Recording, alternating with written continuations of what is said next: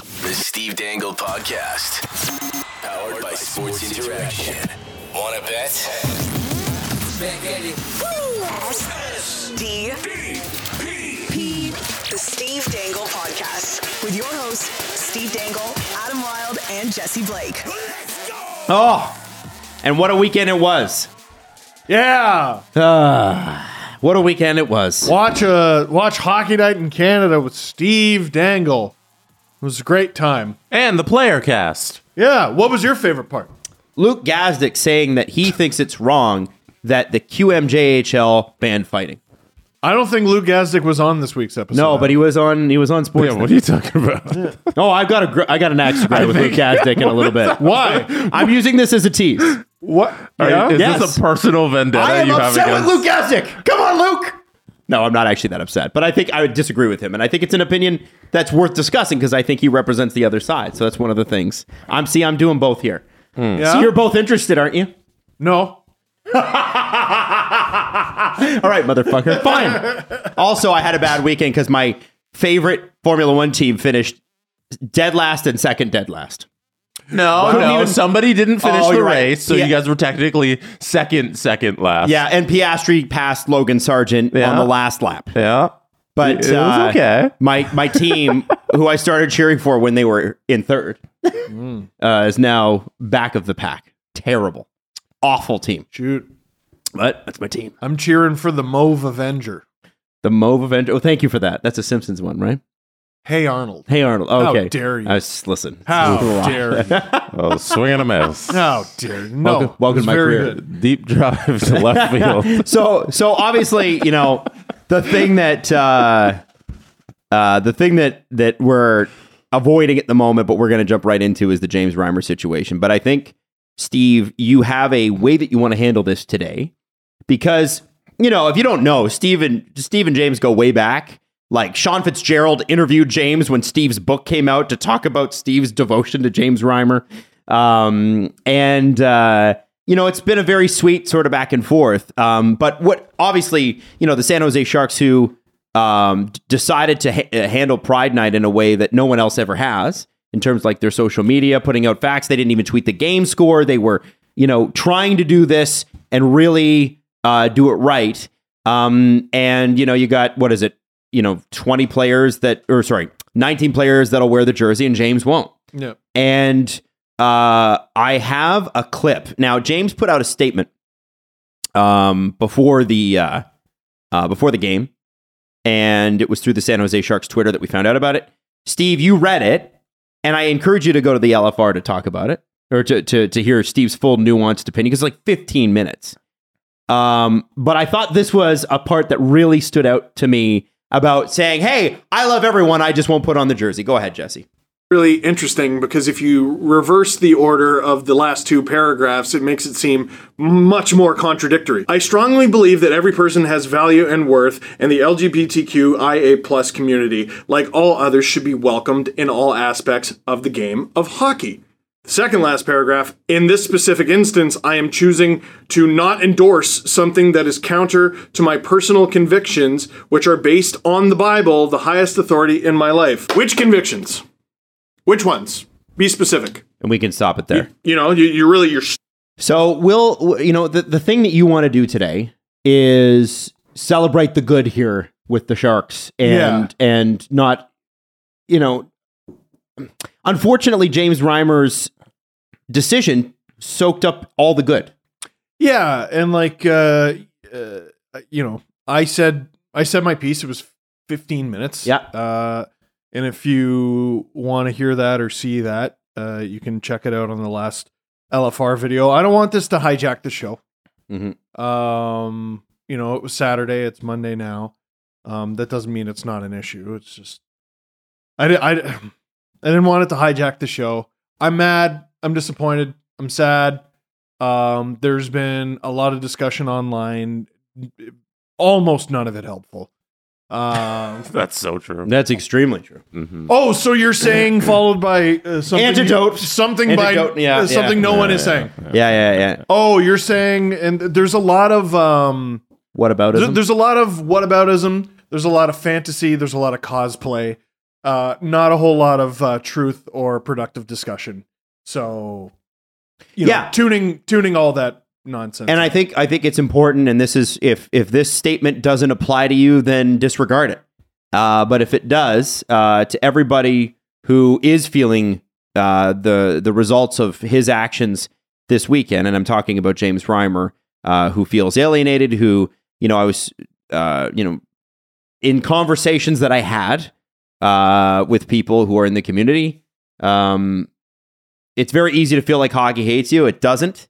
Um, and I will say this that you are welcome here and you are loved. And I think that's an important thing to say. And I always, it's funny.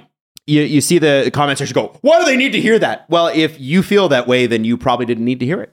Right. Yeah. You know what I mean? But there are people that do, and I think it's I think it's important that we do come out and say that. Um, it's a it's a uh, it's it's a frustrating situation, and I think Steve to sum it up quickly, yeah, somebody's well within their rights to make that call, but we're well within our rights to criticize, and I don't think that we could on this show have a better discussion about it than what you said on the LFR. well, thank Yeah. you. I appreciate it. Um, to highlight some of the good stuff, uh, Marissa Ignemi on uh, Twitter, Ingami. Ingemi, sorry, uh, Friend of the highli- show. highlighted some of the people who went to Sharks Pride Night. I thought it was uh, very sweet, and it showed she just chronicled like people who really appreciate these Pride Nights and who attended from uh, faraway locations. Like she is, uh, this group came from Reno, uh, which is in Nevada. Oh wow. And then there's uh, Nessa here, and they all brought their flags and their signs, and they're very happy just to see the jerseys and celebrate with the other people in the building. And these Pride Nights, they mean a lot to people.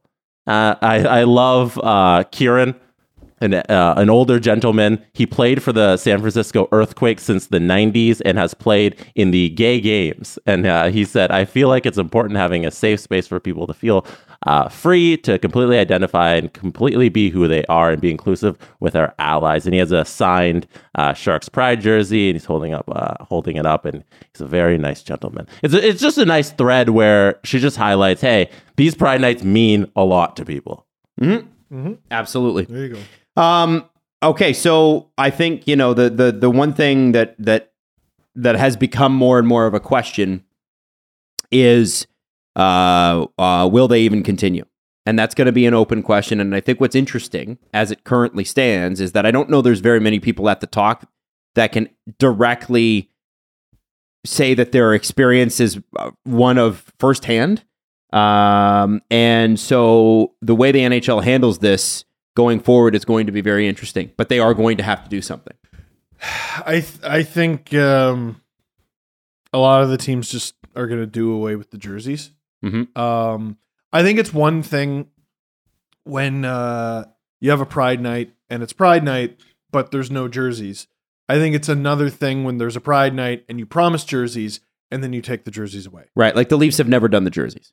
Right. Mm. Um, so like the exact same thing could happen to the Leafs or to your team, but we don't know because they haven't done it. Mhm. Um, but they've never promised it, right? So it's it's one thing if you never promise something; it's another when you do and then you take it away. James Reimer was asked about the jerseys and him participating previously with Pride Tape, and he said that uh, the jerseys are were more in your face, and the the Pride Tape wasn't.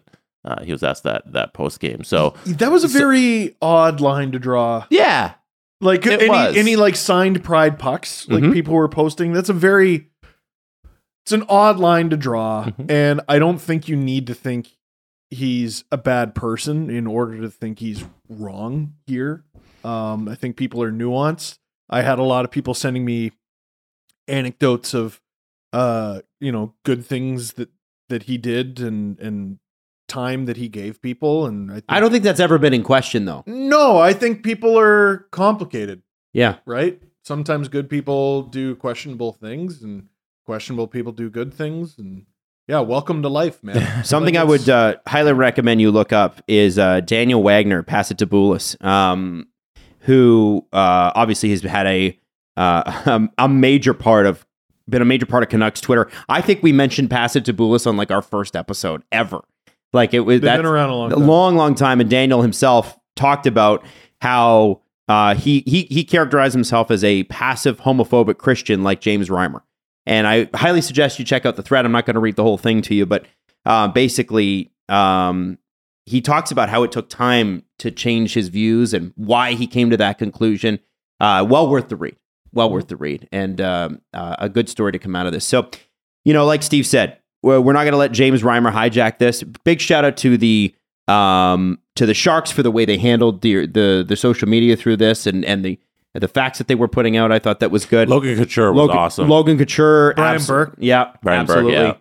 Um, you know, there are definitely places that we need more from. Like, you can play has not even issued a statement, um, which is They haven't. no.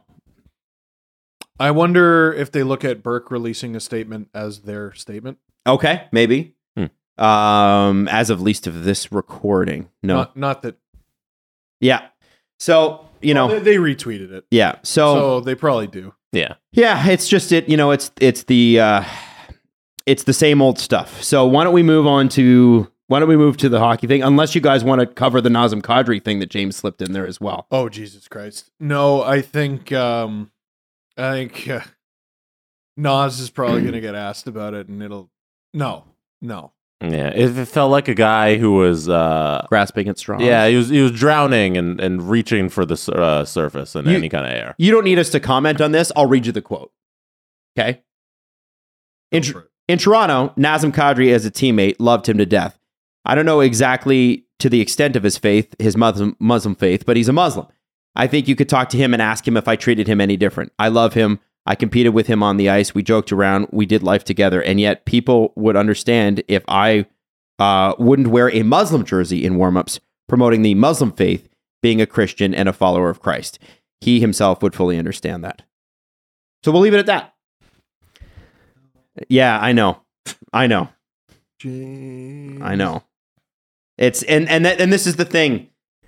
You you you do feel like it's right around the corner. Like I, I do feel like he's one of those guys. I want to believe that he's one of those guys that eventually gets there.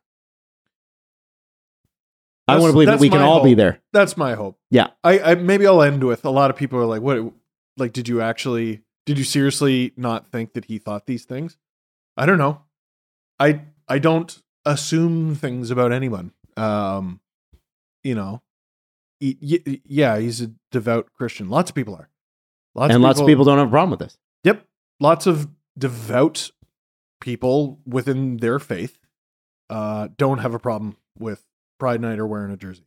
So no, I didn't assume that. Yeah, this isn't a this isn't a uh, religion thing. It's a your interpretation of it. It's not an anti-Christianity thing either, Absolutely not. which a lot of people try Oh, to stop turn it that! into. That would and, come on. Get out of here with that. yeah, That's nonsense. I'm.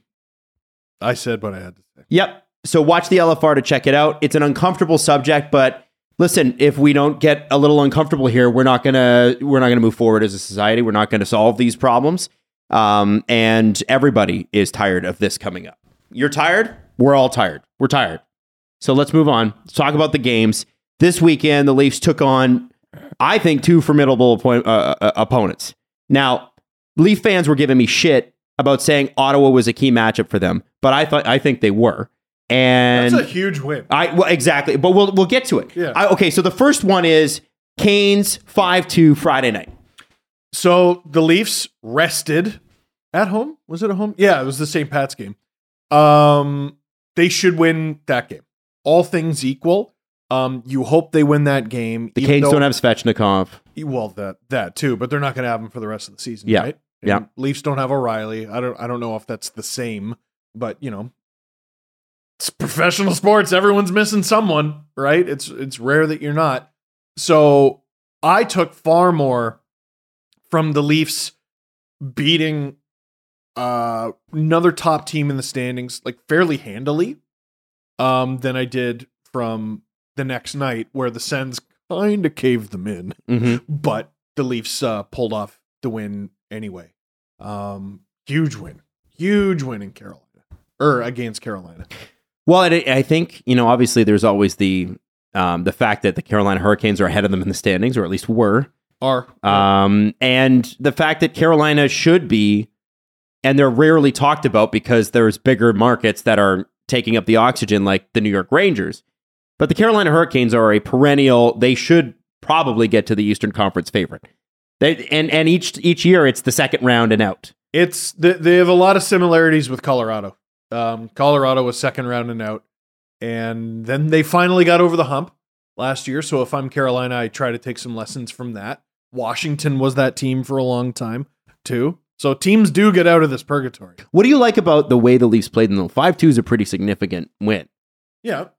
Um, there was some there was production from lower in the lineup. Fourth line got the first goal of the game. Uh, I think it was Achari, Mhm. and then he got hurt because, of course, By the way, he has no, uh, the Leafs are saying he did not sustain a concussion. He was Oh, just held out thank of the lineup just because. Yeah. Well, okay, great. Good. Um, then they get uh, their top right winger going up against the Hurricanes' top right winger, or at least top scorer, in uh, Marty Nietzsche's, and just burning him, making him look like an absolute pylon. And then the third goal was a little bit of luck Mm-hmm. um, because sometimes you put yourself in a position to succeed. You put yourself in a position to have a puck go off, yeah. And uh, they did, and they got a little bit of goaltending. The defense was nice. Luke Shen with that big hit on Aho. Yeah, give me a little bit more of that. Luke. Yep. Yeah, I love that. Uh, it was just a like a complete win. Um, you're listen. You're probably not going to run the Hurricanes out of the building, and they didn't but they were, I thought, the better team for the vast majority of the game. Samsonov um, went on, I think it was IR the next day, because Wool and Wool came up because Samsonov's wife, I believe, is either giving birth or has given birth to a child, Yeah, they said. which is crazy. That's crazy timing for them. That's a lot. It's a lot mid Oh, I hockey know. season for for them. So wish them the best. they they said it was a little combination of he's battling some things and uh, his wife is about to give birth. They just started a five game road trip, Mhm. or we're going to after this Carolina thing. Um. So yeah, man, take as much time as you need. Take So the week. So you go back to back with travel, but it's you know it's it's a it's an an hour flight. It's manageable travel. Manageable- It's still a pain in the ass. And so you're going to Ottawa and you're playing the Sens the next night. The reason I think it was a key matchup for the Leafs is because it was a character matchup. You're going on second half of back to back against the team that regularly embarrasses the Leafs. Yes, uh, in Ottawa, and it was. I mean, maybe Sheldon Keefe's greatest challenge all season, um, because you went with the Slurpee lineup, 7-Eleven, and then you play the final forty minutes with ten forwards because Achari's out. Like half the lineup played like career highs, Mm-hmm. right? And then uh, you're forced to go with this weird Franken lineup of 12 6. You have four guys who didn't play the night before, including your goalie. Mm-hmm. Um, and uh, he had to do a lot of managing of that bench. That I think the Sens killed the Leafs in terms of shots on goals uh, or on goal because uh, that line that that lineup to me wasn't built to thrive. No, I mean It, was built to seemed- survive. it- yeah, it was built to like let's just get through this. that Let's was just not get the through Leafs it. presenting their best. no, they they won. They won, but it wasn't them presenting their best lineup. No, I couldn't believe it. And like of the 52 shots Matt Murray faced, he made some great saves, but like it never really felt like he was getting hung out. I did think he was positionally sound, and I thought the Leafs defense was at least clearing rebounds most of the time. And there were a lot. Yes, well, they're at 52 shots. Yeah. there's there's it's been a bit of a problem this season, the the rebound control, whether it's Murray or Samsonov in net, but they've done a much better job of uh clearing them and and maybe the new strategy because I know their numbers haven't looked great recently. Um, maybe this team is evolving into a team that gives up a little bit uh, more shots than they used to, but fewer scoring chances. Ideally, Okay. ideally, but still okay. We're fifth, we're we're um, thirty minutes into the game, and there was thirty shots against. it was bad. You can't do that. Well, that that I think a lot is uh, is the Sens doing, um, and the Leafs didn't meet them, which which I thought was interesting. The Sens were just as good offensively as they are, just as good defensively. Sorry, as they were offensively, they didn't give the Leafs any time, any space. They were skating them uh, into the ice, and I think DJ Smith and the Sens' hope was that the Leafs would try to keep up with them and tire themselves out so they'd be softened up and the Sens could beat them in the l- later half of the game. Leafs didn't do that. Mhm. Now, it resulted in them getting outshot into oblivion, but they actually kind of got better as the night went. I thought. Yeah, I, I d- I don't disagree. And I want to say, good game for Matt Murray. Positionally sound. Mm-hmm. Uh, he even knocked the post off. That's how you know he's on fire. Oh, yeah. And the ref Um, gave him a little talking to. Yeah, but he's he he needed, especially after that Edmonton game where he clearly was not in it from the start, even though they won.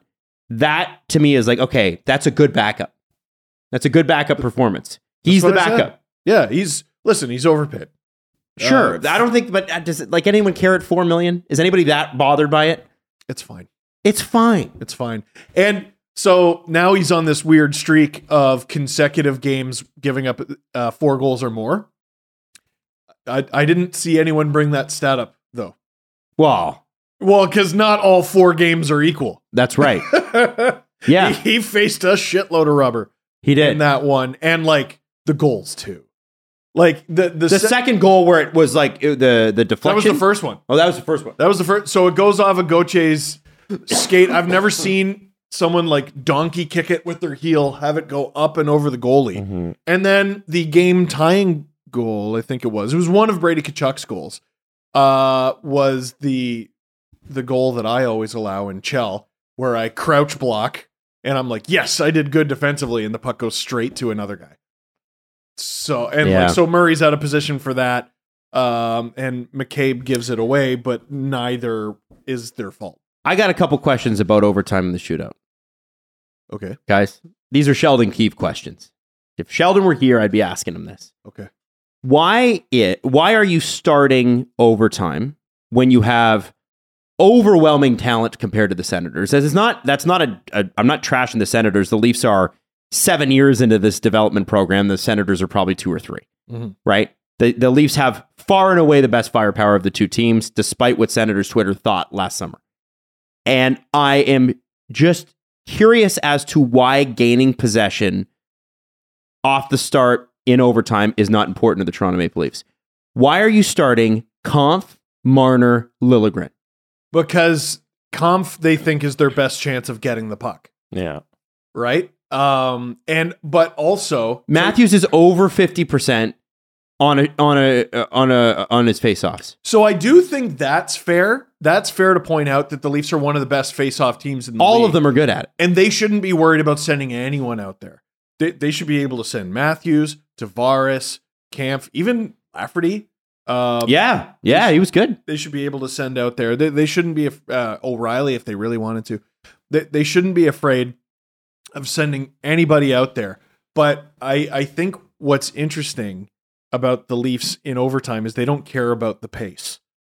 Um, I think the strategy used to just be throw your three fastest guys out there, followed by the next three fastest guys. They don't care about pace. The Leafs like to play it nice and slow now in overtime, and they've had to completely change their strategy because I Well, saw- Oh. they're not fast anymore either. no The Leafs are not a fast team. not overwhelmingly, but uh, like I saw that their record on the season in overtime was six and seven, which is miraculous because they started, I think, one and six. Yes. So, which means they're doing really good recently. So, this whole thing of starting camp and either two defensemen or it, it doesn't matter. I think they've settled on Camp Lilligren Marner. It's worked. It's worked. And we were on the phone for the first one. That was the night I broke my nose. we, we were So, but- we were on the phone. but for the here's first one. here's the thing with that is it didn't work. It did not work uh, Earlier in against the the season. Senators because what happened was Ottawa gained possession and the Leafs couldn't get it back. Yeah, but No, the they other were wa- masterful. the other way didn't work for the beginning portion of the season. Like I know, we've but I would seen just put up- Matthews, Marner, Riley a million times to start. The well, we year. can slow the pace but still have the more talented players out there. I, there's no to me. There's no excuse I don't. I don't. to have those guys not got. You put Matthews out there to start overtime. End of story. Yeah, but w- they did that, and then it didn't work, and then it became a running gag that you were like, they could start anybody else, and then they did that, and it's been working. So why would you go away from what's working when they did what you tried and it didn't work? I also because think- they were trying to go. It was the pacing that was the issue, right? They The were trying to way- go too fast. I think the way that overtime went was by design, by the way. And it wasn't that they were too fast. It's wh- what happens with speed when you're going north, south, north, south, north, south. If you're get going as exhausted. fast as you, not just exhausted, but you go as fast as you can north, you turn it over. and it's that much harder to stop and go the other way, which the Leafs kept getting caught, kept giving up two and three on ones and two on O's and breakaways and everything. Mhm. So instead of doing that, they've slowed the entire pace down. So when their guys do get caught out there, Camp was caught out there for a long shift. Lilligren was caught out there for a long shift. Matthews was caught out there for a long shift. Tavares was caught out there for a long shift. What they do is, yeah, those guys are tired. They're not as tired as they might have been. And they're also not giving up the rush chances that they were. Because even though the Sens were managing the puck really well, they still weren't getting what they wanted. Right, and the Leafs weren't getting anything either. No, and then you're they going did to a have to shootout rely- where the Leafs are terrible. Yes. Well, they won.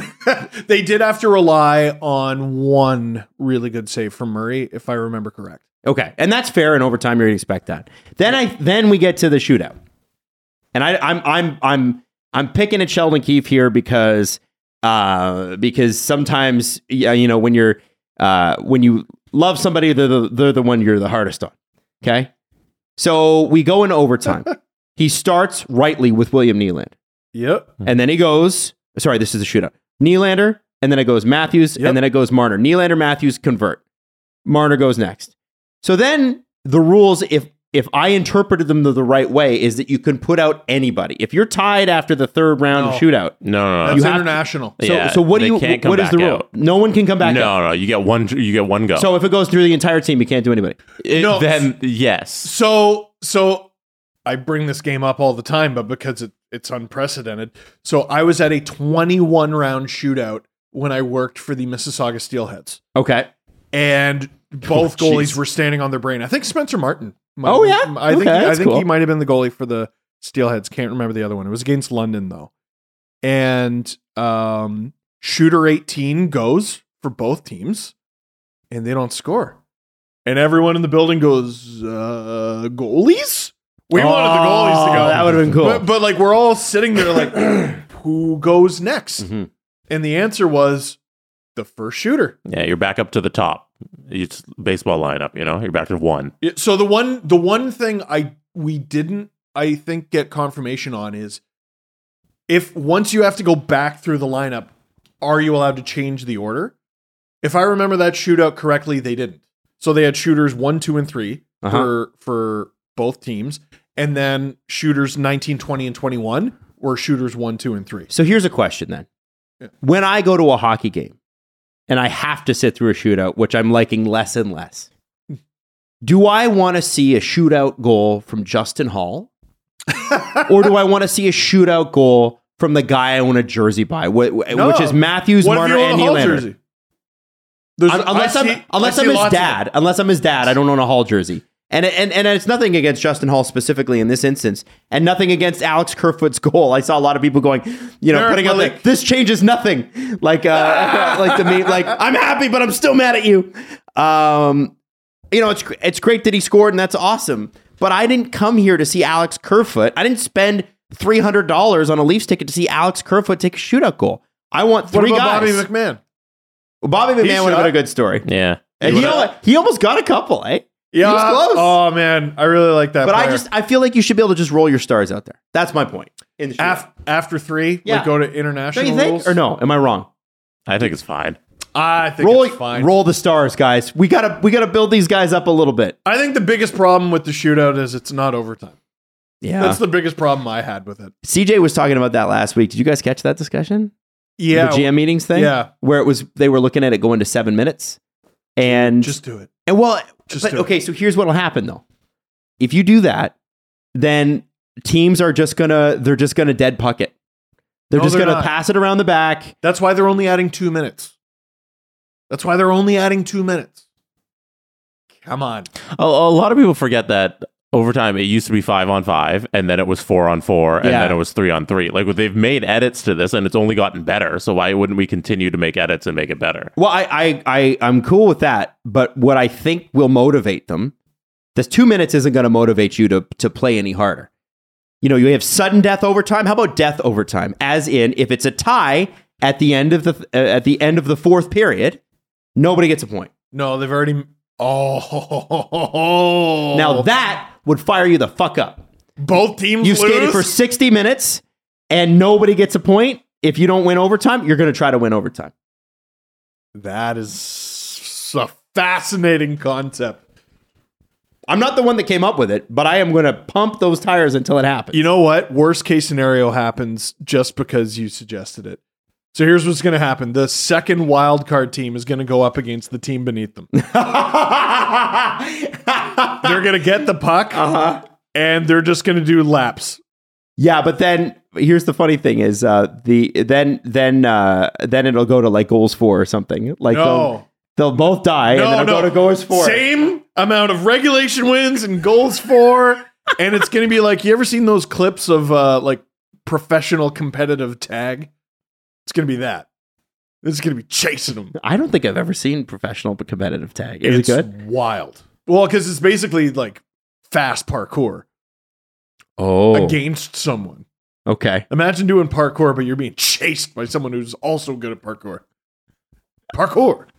yeah. Okay. That's when exactly they were what it was. testing out the overtime rules to implement them in the NHL, the AHL actually went to seven minutes for the 14 15 season. Ooh. There were seven minutes, three on three, and the E ECHL right now is seven minutes, three on three. So there's there's like precedence in leagues right now and in the past. I want to see what those results are, and it's like okay, do games end quicker? Like we don't have to guess. There are actual real world professional hockey players who went on to graduate to the NHL who have played under these rules. So I don't know, just go sit and look at those GMs, and if it's better, then move to that.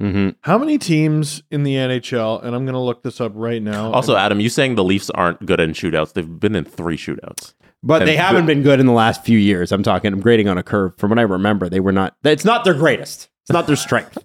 So here's the good news about three on three overtime. And even better news for going to seven minutes. How many teams in the NHL have played in 10 or more shootouts this season? Zero. Ten? Jesse says zero. 10 or more shootouts. Zero. Jesse says zero. Ten's a lot. I don't know. One. There you go. Really? Yeah. I'll give you a clue. Jared Spurgeon is their captain. the lightning. I don't believe I've heard of them. I don't know who that that is. Minnes- the Minnesota Wild. So they've already done like a pretty good job of like eliminating this thing. I think seven minutes just pushes the, dagger. a Look little at the deeper. Islanders. They've been absolutely royally fucked by the shootout. Oh my god! Yeah, it could cost them their season. They're Yeah. zero and five. On a on a coin toss. Ooh, that's a- event. that's that's that's That not sucks. great. That's That five full sucks. points. They're oh man, the Kraken are zero and three. That that could be costly. The Oilers are zero and four. So all three of those teams that are in like pretty heated playoff battles have not won a shootout game. That's kind of wild. Yeah, the Islanders are the top wild card in the East. The Oilers are eh, they're they're in a divisional playoff spot in the Pacific, and then the Kraken though are in the top wild card spot in the West. That Oilers one is so weird. Why? Oh and four? The Oilers? They should. They Oh, I should know. dominate. You think- I know. You think having McDavid Well, it and just goes to Drysdale and show it's all Hyman and bullshit. Kane. Yeah, like Yeah, it's not really Fuck. indicative of skill in the game. no. What was it? Who was the, like the shootout master? Was it UC Okunin? UC Jokinen. I was like, I was thinking like, man, Leafs should just sign him so they can win all their shootouts. It'd be worth like ten points. Datsuk was unreal. Yeah. Oshi was. because of the Olympics. That was Oh. unreal. Yeah, but Datsuk was a first liner. This is yeah. Jokinen was one of like there might be like three dudes ever who were like designated eight minute a night fourth line skill guys. Mhm. Like who, Mm-hmm. Couldn't he do? He could kill penalties too, right? Wasn't that? UC his- Jokinen? I can't remember. Wasn't he? Was he a leaf for a cup of coffee? I know Ole Jokinen was. yeah, not UC. I don't know if UC was. Yeah, I wanted UC. Oli was Oli was past Oli's prime when he was a Leaf thing. So here's so I guess in summation, good weekend for the Leafs. I think I think the Leaf fans that continue to downplay the Ottawa Senators. Listen, I'm I'm going to be the first one on this show to say they suck and they're not going to make the playoffs this year. But that's a really good team. They always, no matter how shitty they are, they played the Leafs well. And it's hockey night in Canada in their building on a Saturday night. Don't tell me that's not an important matchup for both teams. Huge Don't tell me matchup. that. Huge Bullshit. matchup for both teams. And I tell you what, the Sens decor looked so garbage at the beginning of the season. Well, look okay now. Jacob Chikrin really ties that room together. I thought it was. I thought when Jacob Chikrin's in their lineup, I'm like, is that what they need? Why? I thought they need somebody who's a little better on the defensive end.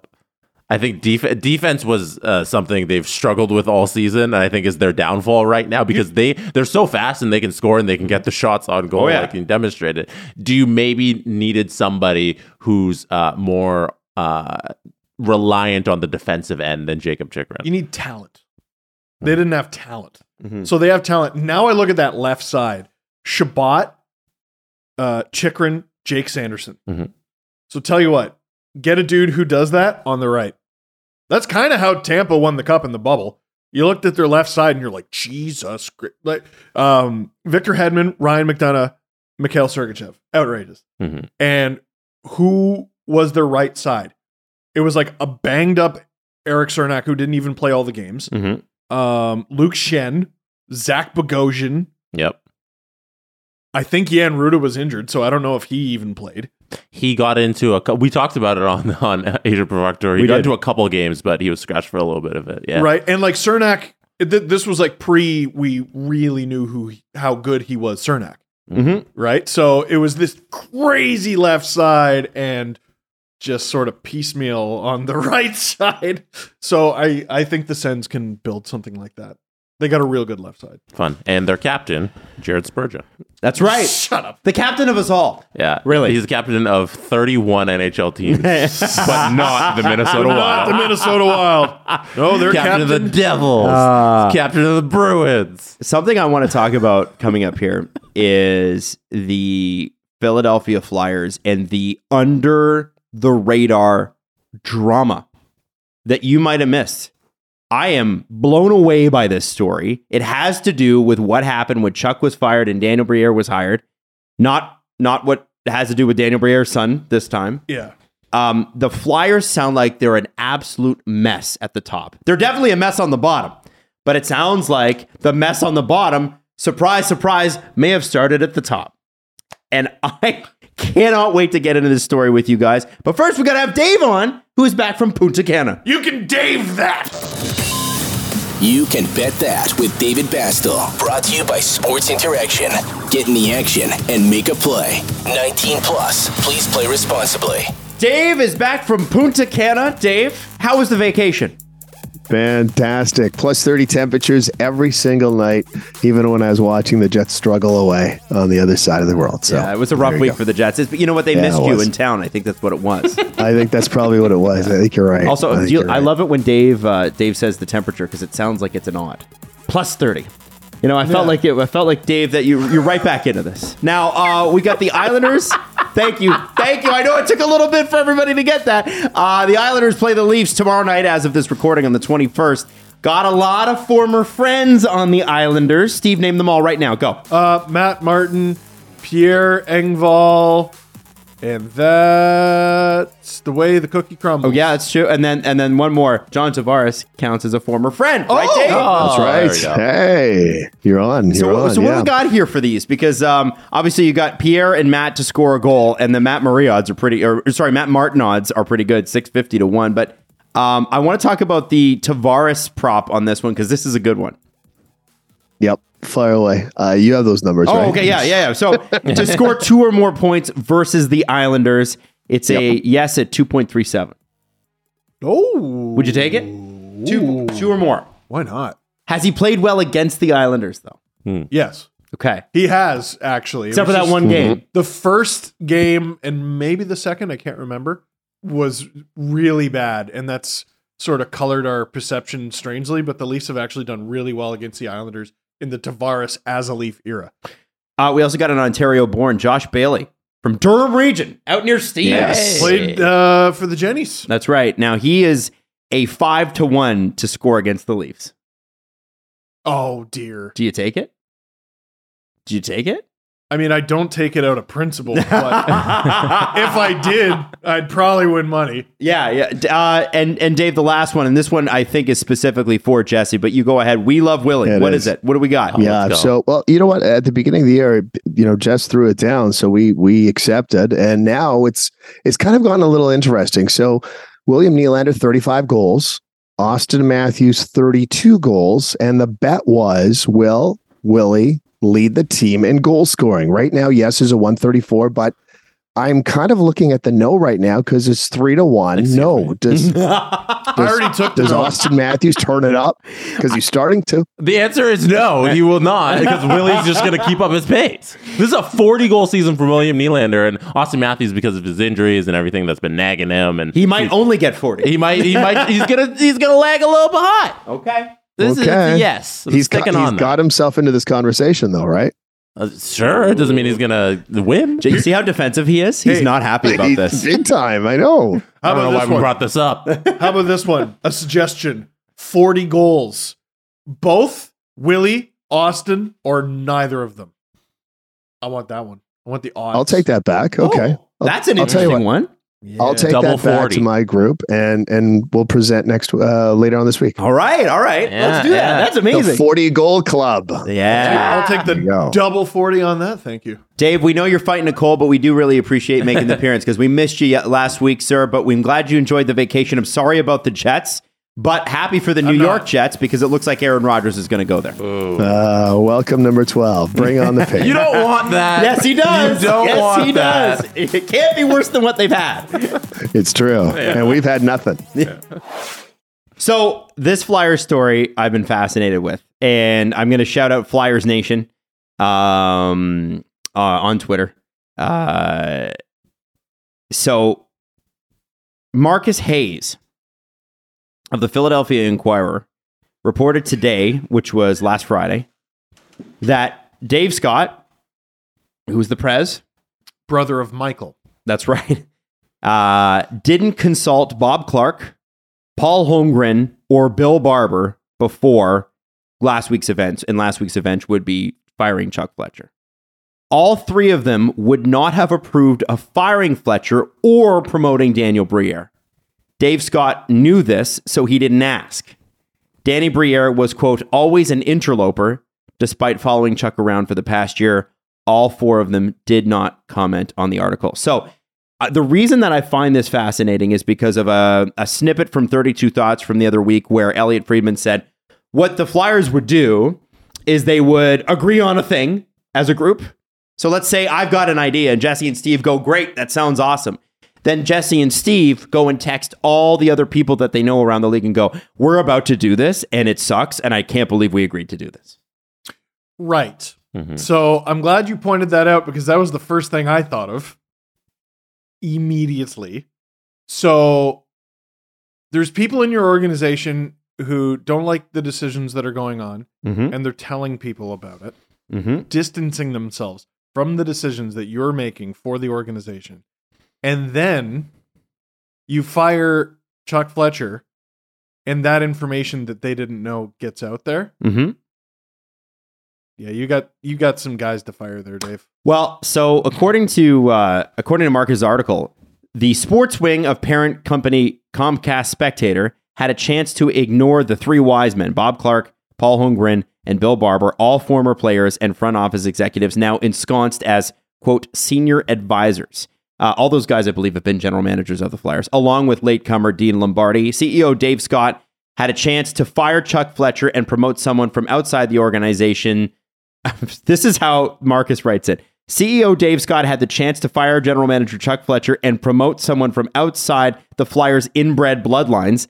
Ideally, Jesus. someone who would deviate from the incestuous progressions that ruined a once proud hockey club. As it turns out, Scott did just that. Uh, Scott fired Fletcher on his own, according to two league sources. Then he named Danny Briere interim general manager again on his own. Briere is expected to have an interim tag removed at the end of the season, according to a league source. But wait, Briere wore the orange and black, right? So same old, same old. Wrong.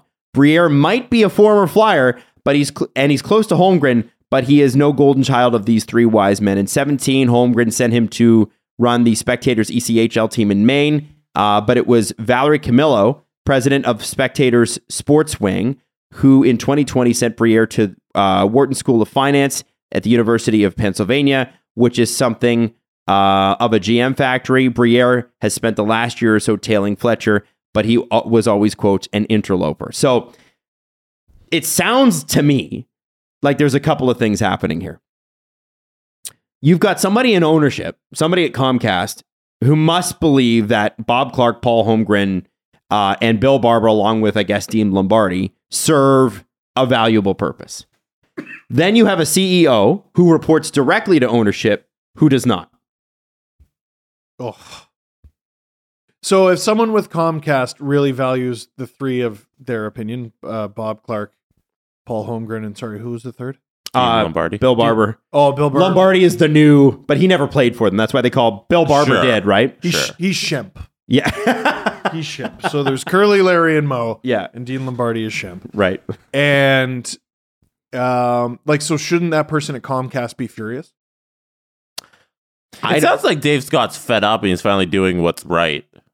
Well, it seems like that. I mean, that is his job, right? Yeah. uh, it is his job, and That's a lot of cooks in that kitchen.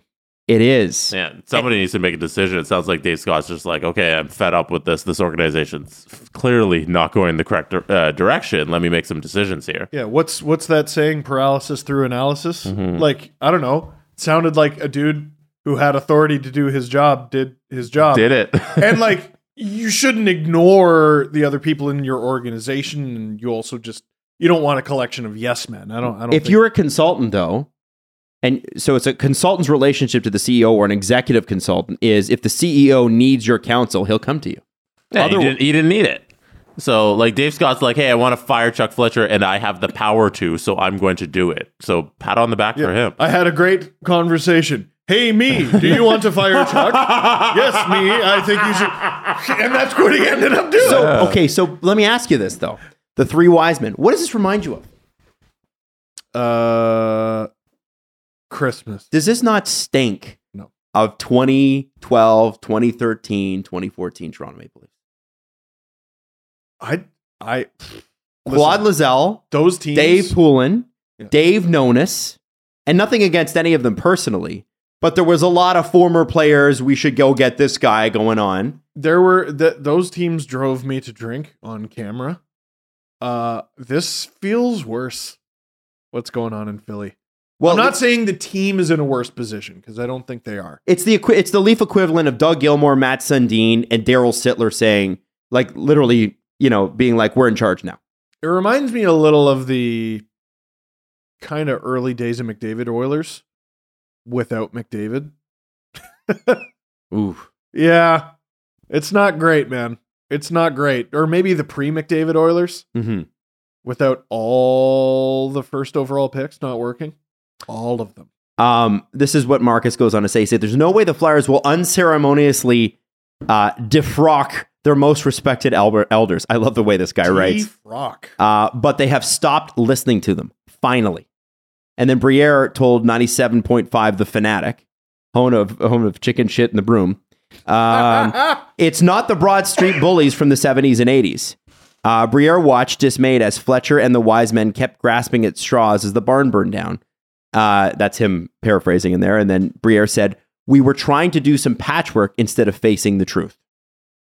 Woo. I just want to know what show he went on. Did he go on Cousin Chunas? I don't Or did he go I on can't the believe Anthony that's a real Gargano name. show? All we know is it's 97 uh, 5 Oh. That's, The that's Fanatic. the station. That's our. That's Is it? wh- where we have beef with? Yeah. Gaba and the Ghoul. I have no idea. I got I got to listen to Cousin Chunas on the podcast today on my way home, as I do every day. Never miss an episode. We're still. What's that guy's name that called in again? Cameron. Cameron. He called into the Anthony Gargano show. Cameron. Where are you? Why have you never reached out? Um, Cameron, we want you to come on the show to tell us what you think the Flyers should do. I, I actually do want to know. Uh, um, Phones are open. Let's go. it's uh, Open phone. um, eh, Marcus ends the article with "Even heroes have their flaws. Even heroes fade away." Damn. I.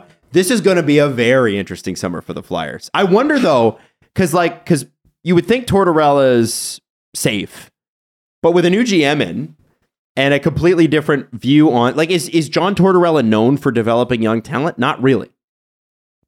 I And they're don't- going to have a lot of young talent in the next three years. I guess I don't understand John Tortorella's role in all this because it always felt like a little Glengarry Glen Ross, like he's there on a mission of mercy. It never really felt like he was the long term guy there. Mm-hmm. Uh, I am kind of tired of hearing about his philosophies on his little pulpit, but like I'm I'm interested to see what Tortorella could do with a Flyers team that's any good. I think it's going to be a very similar situation to Iserman in Detroit, where Jeff Blashill was there for all those years, and then when it when he's like, okay, let's let's get Who to got a winning worse here. deal than him? You know, I'm going to bring in Derek Lalonde. I'm going to get a guy who I want. And I feel like Daniel Breer is going to be there for a number of years with John Tortorella. And then when it's time, he's going to go get a head coach that he actually wants. But John Tortorella, John Tortorella is a great holding position right now, just as how Jeff Blasher was, unfortunately. And eventually he's going to be fired and he's going to bring in the guy he wants. It's it's Tortorella was there to sort of weed through again to compare it to the Leafs. There was 15-16 where it was all about finishing last, but then there was 14-15 which was all about figuring out who needs to go. Who's got to go? Um who can and can't do this? And there, the answer was the vast majority of the team. Hmm. But it's actually kind of wild, like when you think back to that 16, 17 year with the Leafs, how much, how, how many guys from those horrible years with the Leafs stuck around? Bozak was a part of that team, scored an overtime winner. Um, Just- JVR just was once. You just. there. Whatever. It was a big one. It was, a, it was against Washington. More They would- playoff OT winners than most guys. No, you just Just said the one time. he scored an overtime winner, just not specifying like You was did. it an important Oh, one? that's it, you're right. So was it any? Was it game fifty six? In the playoffs, and I assume everyone has my memory for random goals. Oh, Okay, okay. Bozak scored once. Uh, He did. It was a big silly. Yeah. It was a great silly. There's a picture. That I think that playoff run was very important. Like, hopefully the Flyers get something like that in their rebuild stage. they they have a fascinating draft. Well, and this is the other thing too. Why it's important to get a guy like Danny Breer. Um, because I just corrected myself mid thought. I was gonna say they now have to do work at the draft Mhm. because Cliff Fletcher wasn't able to get anything done at the trade deadline. Chuck. Chuck, but- yeah. yeah. Sorry, Chuck Cliff's Fletcher. Toronto. My Yeah. bad. Um, Chuck Fletcher wasn't able to do anything at the trade deadline, so now he has to do all his work at the draft, which he sort of hinted at. Danny Briere said no such thing. So it might be a good idea to do lots of business at the draft, but he doesn't have to.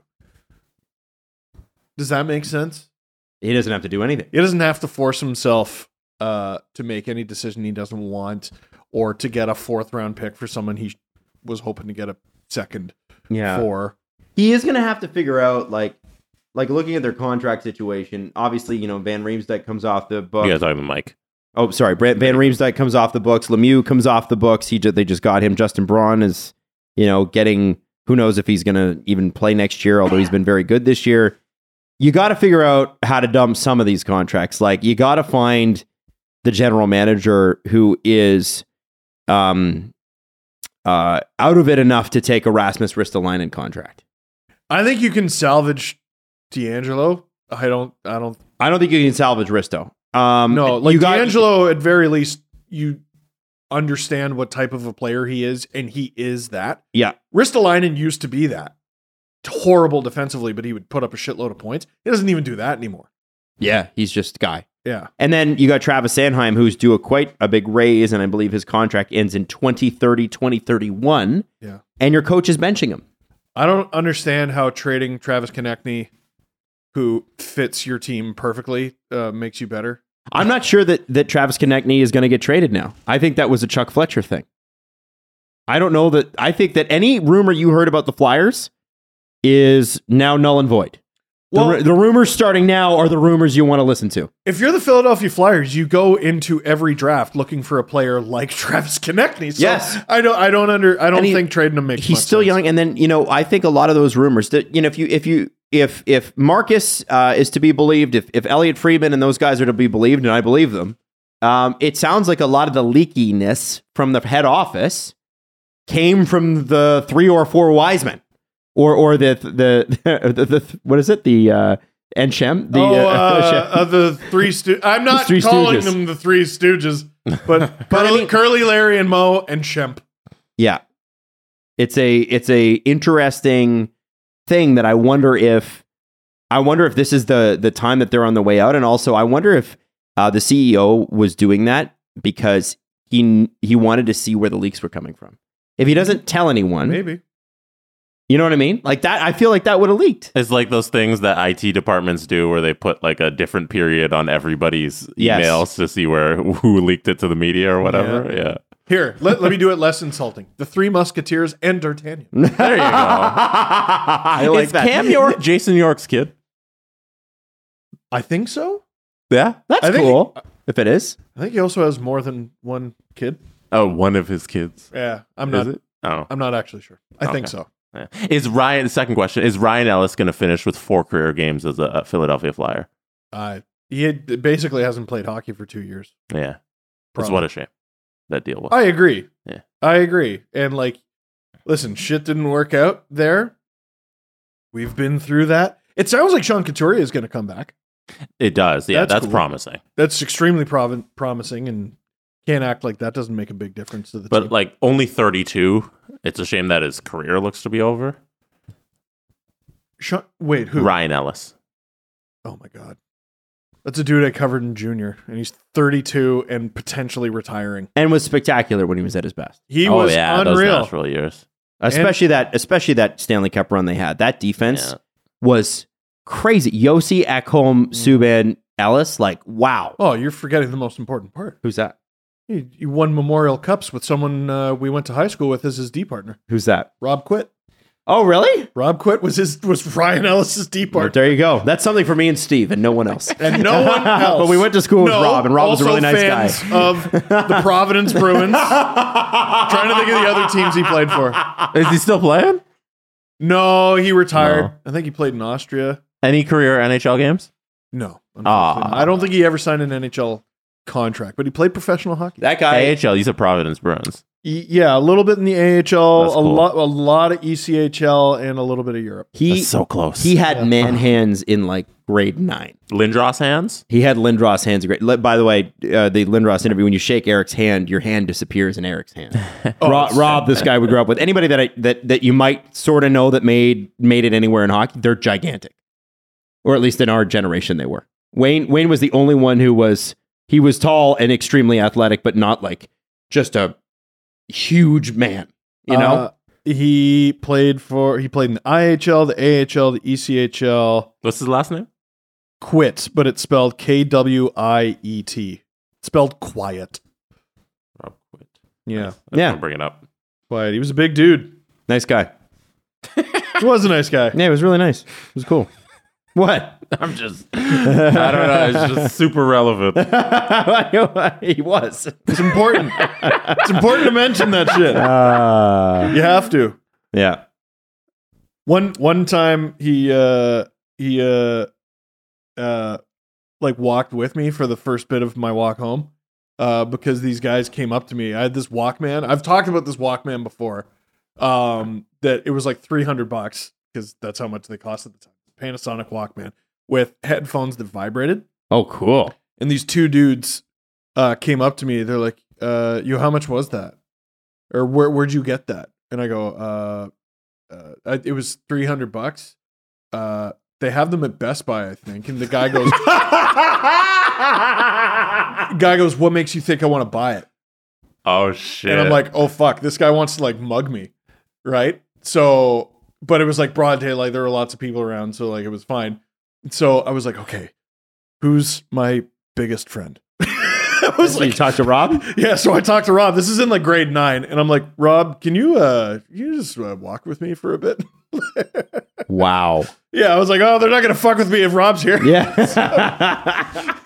Amazing. I highly doubt Rob. remembers Amazing. that story. um, He was cool.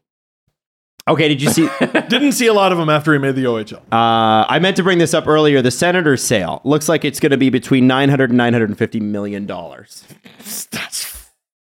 Did I think Eugene bought it? I, I'm going to look it up, but I think it was between 150 and two million dollars. Eugene Melnick, For like an Amazon gift card. uh, uh, senators. I want to say it was 250. purchase. Maybe it was 250. Uh, 92 million dollars. wow. 92 million dollars. And so as of last year, the Senators according to Sportico, I believe, yeah, Sportico, were listed at 655 million. Now they're going to go for sale. The bids are in and I guess Elliot Friedman said there was a bidding process and it was non-binding, but there were people in the 920s and there were people in the 850s, and basically what the people in the 850s are being told is, uh, you better raise your bid or you're out. So here's here's what I was wondering, and I didn't hear anybody talk about. D- Uh, Ryan, um, Reynolds. thank you, Ryan Reynolds. I was thinking Gosling. Mm-hmm. Uh, there's lots of Canadian Ryans. Um, Ryan, Ryan, Tedder. Reynolds. Yes. It's not Name, Canadian. name some others. No, he's not. Ryan Tedder is not Canadian. Ah, my He is bad. now. He's ours Sorry. now. He's Uh, ours now. Ryan Reynolds selling Mint Mobile and getting a shitload of money for it. Does that have to do with him acquiring capital No, for no. part of this deal? He's not putting any money into this. So that was a Right. contentious part of the group he was joining because he didn't want to put in any kind of money. He just wanted to put in his celebrity power.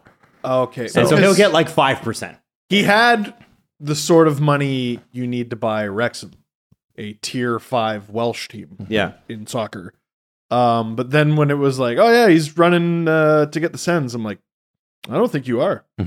Yeah. Yeah. Wrexham, Wrexham Never know. cost them to buy 2.5 million. Are you joking me? Yeah. Pounds? Uh, 2.5 million. No, USD. 2 million pounds. 2 million Pounds? 2.5 million US dollars. Um, and now they've put probably that or more into it, Mhm. but they have clearly the money to do it. So, and then the sponsorships and all that stuff, you go up. So for Crazy. what he got for Deadpool, he could buy like eight Wrexhams. Yeah. 100%.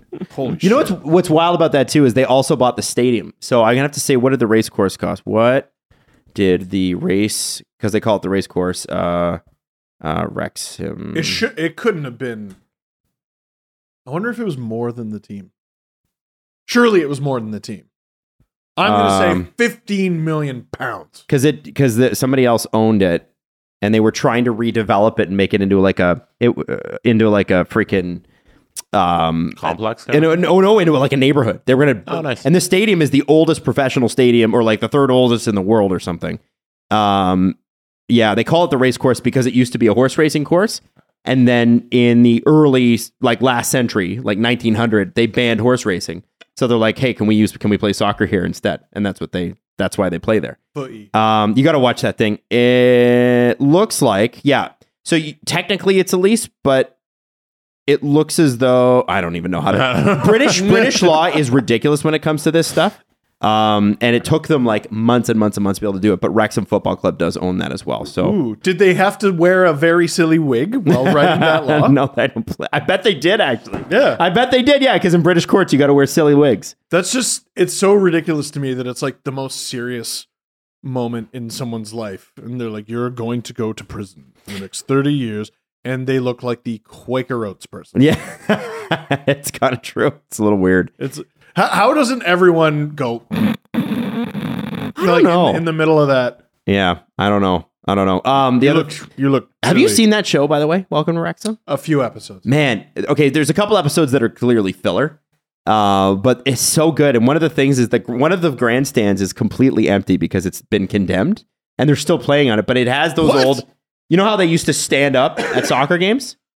Uh, That was so in the oh 70s, yeah, and they would have the bar. 70s and 80s, they'd have a bar that you would standing at, but they realized that if you're drinking and standing, you're far more likely to start a fight than sitting and not drinking. So they don't let you in most stadiums. I think they're not letting you buy beer, and they make you sit down. And then obviously a lot of people are standing anyway. But isn't that crazy? They put in seats just to stop the fighting. That was one of the measures to stop the They fighting. put a lot of. They have a lot of measures in place to stop the fighting. There was a chain link fence at the game in Aberdeen. I went. To, oh, I'm not surprised. Not surprised at all. They're keeping the uh, visiting section separate. Yes, my Jeff. bet for the Ottawa Senators that they narrow in on a billion dollars uh, when they come to close on the deal. Because there'll probably be a couple people that are Yeah, like right now Bidding they're, each other they're up. still in the in the process where hey, we'll take your things and if you want to raise your bid, I think they get they get into a little bit of bidding war. It sounds like there's so much interest in it, and the the group that Ryan Reynolds is a part of, the uh, Remington Group, yeah, the Remington Group. They're they're a real estate development group too, So they want Ah. that land just to like build condos and stuff on it. Right. So it's not even like a buying a hockey team kind of thing. It's a we want to buy real estate. We want to buy a hockey team so that we can put somewhere so we can get real estate. Yeah, into and this. we can do the LeBreton Flats deal and the Corral, the old, Yeah. well, Corral, Canadian model, Tire Center. Though there's no other model. Like that's what it is now. So, so, but some of these some of these groups are just like hockey or tech investors or whatever. There's a um, Montreal Canadiens minority owner. He's also in this. You know, like there's people who Oh. just want to invest in the hockey team. Plus, they'll get the arena and all that stuff. But there's like this is a specific condo real estate. We build shit. We get land group. Well, isn't that who what wants the to buy Leafs this did? like that that building the uh uh is on top of real sports basically yeah. Mm-hmm. Mm-hmm. Yeah, so that's what they did i think that's what tempe's aiming to do that's what happened in edmonton It's the, it's the model. Yeah, And, and a lot of times, like, it, I don't think it's going to happen in Ottawa, but you can get, I think Detroit's got the, the Illich family and whoever their investors are got Detroit to agree to like a special tax zone. So anything within that zone is either taxed differently or not at all. well and that building's Oh, a that's not spaceship. good. No, it's not good. No, I don't but, but like you- that stuff. If you're from the real estate com- company's uh, perspective, you're like, "Whoa, this is great." To everybody else, it kind of sucks. But downtown Detroit needed a revamp. They were bankrupt, so they needed a plan, and that's how they were able to attract the investment. Hmm. Now Ottawa's not in that same spot, but I'm curious about what happens because you guys have been there, right? Have you seen a game in Ottawa? No, oh i thought you meant detroit I've Yeah, never. I've been to downtown Ottawa, and never out to the arena. i've been to Isn't that sad? By the Mm, Yeah. way, I've been in downtown Ottawa, but I've never been all the way out there where the arena is. i've been to at least one nhl game there and i've been to the clarkson cup Oh, I went to the did the red carpet for the Junos there, and stayed at the hotel down the street.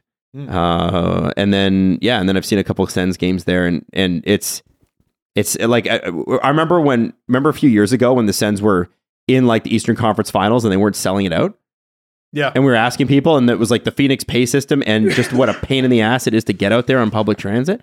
So I hope whatever this is, it it puts them in the middle of the city, and then It will. That's why the team's worth so much because I think they look at it and they're like, well, if this was designed with any common sense at all, it could be very lucrative. Ottawa's a big and growing city that by Canadian standards. Mm-hmm. yeah, It'll, it'll, uh, no, it'll do really, really well. And it's rare you get an NHL franchise up for sale. Like this doesn't happen That every too. now and again. The Pittsburgh Penguins sold; they're the most recent team to sol- sell. They sold for nine hundred million to the Fenway Sports Group Hmm. Mm-hmm. uh, in 20, 2021. So I just imagine two years later, you know, inflation, all that. Sports teams are worth kind of a little bit more at hundred million. It's going to narrow in on like 980, 1 billion. what was the last Canadian team to be sold? Oh God, Was it that's the a really Jets? good question. the J- it would have been Would have been the getting- Jets move. moving the Jets to And- Winnipeg. And before that, would it not have been the Gillette family selling to? Didn't Oh. didn't the Gillettes own Montreal Canadiens for a while? They owned Manchester. the United Leafs and- deal didn't happen before or after that one. The, the- when when the Leafs sold, Oh, you know, but that the- was, yeah. So here's the question that with was the Leafs within deal: like twenty years. Do you sa- do you count the Rogers and Bell purchase of the teacher's pension plan as a because Larry Tannenbaum is the or- owner? He's the controlling owner. is he the Yes. majority owner? He's not. I, don't- I believe he's thirty seven and a half percent, the Rogers Bell, because they bought a quarter each, didn't they? something like that. Yeah, some bizarre. I'd count that. And that was like what? But Larry's always been 2011? Larry's always considered the owner though. He is the majority owner. So does that count? I don't know. I'm not rich enough to know the answer to any of these questions. Fair enough. like, what is the? Uh, I'm not in the tax bracket. Like, some people are so rich they don't have to pay taxes, and I have a really difficult time wrapping my head around that. Telecom giants Rogers and Bell f- on Friday agreed to buy a controlling seventy five percent stake in MLSE, Seventy five. E, owner of the Toronto Maple Leafs NHL franchise, in a one point three two billion dollar deal. That is a fucking discount. Wow, did they ever get a steal? Holy crap. Holy shit. Oh, Ontario Teachers Pension Plan, Canada's third largest pension fund with $107.5 billion net assets, is selling 75% stank, stake in the company, which also owns N- M- NBA basketball franchise, Toronto Maple Leafs, Toronto FC. Um, minority investor and current chairman Larry Tannenbaum will increase his stake in the company to 25% Oh, that's what it was. from From 20. Uh, da, da, da, da, da, da. So they own 75% I was devastated. combined. why? Well, I was at CBC when this news broke, Uh, oh no no no No, that's no. that's different. I'm thinking of No. I'm thinking of when Rogers bought the deal. uh, No, no, no. bought the Yeah, NHL. yeah, yeah. I was devastated because I was at CBC at the time, and I'm like, cool, I'm gonna lose my job.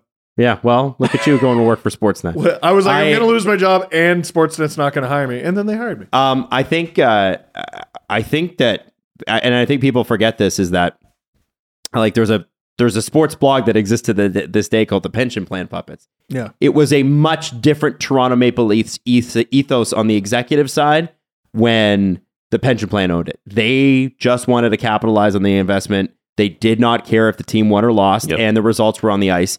But Rogers and Bell understand that. Like when when um uh when the Blue Jays had their deep runs in 15 and 16, Rogers stock hit like its all-time high because it's good for your company. And so what they understand and realize is that okay, the more sports stadiums we purchase the naming rights on and the more teams that we buy and make competitive, which is why the Blue Jays are spending a fortune now when they didn't used to, is it, it really boosts it, you know, the the what is it, the rising tide floats all boats. Yeah, or- the Blue Jays have never made as much money as when they went on those runs. That's right. Like they they make more money when they're really good and they spend a lot of money on the team. and that's and that's exactly what's happened. And that's why so the Rogers and Bell purchase, I know it's crazy, right? Oh my god. But, but that's why it's good to ha- sometimes it is good to have an owner that has television rights and other things like digital rights and all those things to worry about because you need the team to be good Mm-hmm. for you to capitalize on the media side of it. Nah, the best way is you have a crazy billionaire who only does sports and this is his plaything, like a Jerry Jones situation. Oh, oh. and he's like, I'm gonna either I- they're gonna win or I'm gonna die. Jerry Jones does spend some money though, man. I'll give him credit. That What do you stadium mean, was I- four billion dollars. What do you mean? I gotta run my team. I'm on tour with my dad, man. no, that's that's um that's the guy from uh, uh, Madison Square, right? James Dolan. James Dolan. That's right. So to answer your question, the most recent team to sell in Canada, I I would say is the Leafs in 20, 2011. Yeah, that works. know? Or well, that was 12 years ago. and then the Jets too, right? Right around then too. Were they Yeah. not? So When did let's the- say Leafs and Jets tie. okay. When oh, I guess the, was it just after that? I think the Jets were 2011. I guess it was the next year. Same year or s- yeah, after Yeah, that. and Mark Chipman and Mark Thompson were the ones that purchased that, and they're still the owners today. Boy, they've made some good money there Just too. to emphasize that this rarely happens. yeah. yeah, Right? it's interesting. 2011, 2012, first season. Of the there you go. Jets. There you go. Yeah. Um, Nick Antropov, Winnipeg Jets. did Ponikarovsky not play there too? And Kyle Wellwood? Wellwood did for sure. I don't remember Ponikarovsky. Tim Stapleton. Lots of Leaf greats. the Jets have great owners. yeah, they do. Yeah. Oh yeah. That's fantastic. That's that's that's, That's that's, a- a, group and uh, people in a family you want owning a sports franchise Yes. if you're a fan. Like they're they're a model franchise. The thing that the Jets do get too on the on the other side of it that I think a lot of smaller market teams and that's not an that's not an offensive thing. The Jets are a smaller market team. The Jets are in the community. They are of the community. And a lot of teams are like, "No. We don't need to do that. We're the team. You come to us. The Jets go to you. The Jets are a part of the fabric of Winnipeg. And I, I think I'm blown away by just sort of the little community initiatives that they do all the time. They don't, they don't, they'll never get the sh- the spotlight that they deserve. But like, if I was, if I was all of a sudden, boom, Ar- owner of the Arizona Coyotes, I'd be going, "Ha- who do I hire from the Jets to do this here? Well, it's because they put uh, the NHL put that entire city in a Helen Hunt situation. Which is what? Well, she was married to Tom Hanks in Castaway. And then he got lost for many years. Right. And then he came back. Right. But she had started this whole new life with someone else. And then he shows up at her door. What is she supposed to do? Just drop the life that she's made? And I always think of my buddy Tom from Winnipeg, who had to become a Penguins fan. oh, because they left. Yeah. For a while. And then the Jets came back and it was like, we thought you were dead.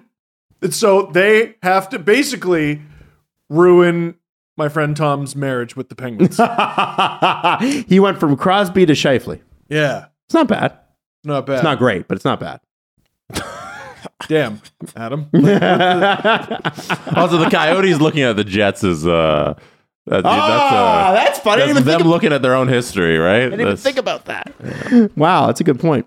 Um, Yeah, sorry. My buddy Tom used to be a big Coyotes fan. There you go. Mm. And then he cheered for the Penguins. Now he cheers for the Jets, is what I meant to say. That's not stupid at all. Um, Who's the captain of the uh, Winnipeg Jets? No one. Nice. athletic Jared's reporter Arpin Basu on Twitter. Should have said Jared Spurgeon. talking about Friday. Jonathan Drouin was two minutes late for a team meeting Friday morning. Fully accepted the consequences. Uh, Marty St. Louis said he was great on the bench and handled the whole situation well. And I don't know if you saw this, but um, Jonathan Drouin became the first person since I believe Sam Reinhart with the Sabres to sit an entire game. Zero, zero, zero on the minutes uh, for being late to something. Um, apparently, Marty St. Louis was quite complimentary of Drouin and the way he took it after the game. Drouin took full responsibility for it and said, listen, it's a rule. It doesn't matter if you're a little late or a lot late. You're late, you're late. Now, uh, with the Montreal Canadiens, Mhm. they don't have anything to lose. They've had a good year.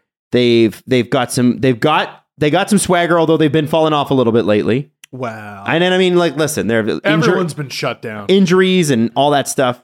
And and of course you're shutting them down because why They would you can't- play them this They year? can't win another game. Like They the Montreal shouldn't. Canadiens need to get to the bottom, and They they are need to doing s- it good right now. They have a real opportunity here. Yeah. Like all the shitty teams are winning. yeah, they're one seven and two. They're doing it right. Like, Yeah. keep losing. Go. Yeah, So you got nothing to lose, so you bench Jonathan Drouin. exactly. And I know that Jonathan Drouin is perhaps not playing the role on this team that he was first envisioned when he signed that contract. He hasn't scored a goal. Exactly. Good But- playmaker. Yeah, hasn't but scored a goal. um, You're bad and showing up late. Like Oh boy. eh, that's a calls for a benching. well, I wondered how how does let's say it's this exact situation, same player, same coach, same team, but the Montreal Canadiens are fourth in the Eastern Conference. What then? You don't hear about this. You probably don't hear about it. Yeah, I'm sure it's happened. Oh, The two reason minutes? the, I think Bieksa had the correct opinion on Hockey Night. Um, he's like the reason we're hearing about this is because it's been happening and it needs to be solved. So we're gonna we It's gotta happened do, a few times. We gotta do this publicly because it's happened a few times. So let's go make an example of Oh, them. You know, and so guys are late and you don't hear about it. Yeah. because it's not a big deal. so I was thinking about it because he's a free agent too, right? So this benching is not an investment in this player, right? So I was like, so what's what's the point of embarrassing him and and doing this? And it sounds like he handled it well, so I probably shouldn't get my neck up about it. It's not about Jonathan Drouin. It's about the idea of being late. So it's not a message to Jonathan Drouin. I imagine part of the reason that Drouin took it so well is St. Louis goes, look, we got a, a- we we got Slavkovsky, Mm-hmm. Caulfield, Suzuki, even though he's our captain, Jackeye, Cooley.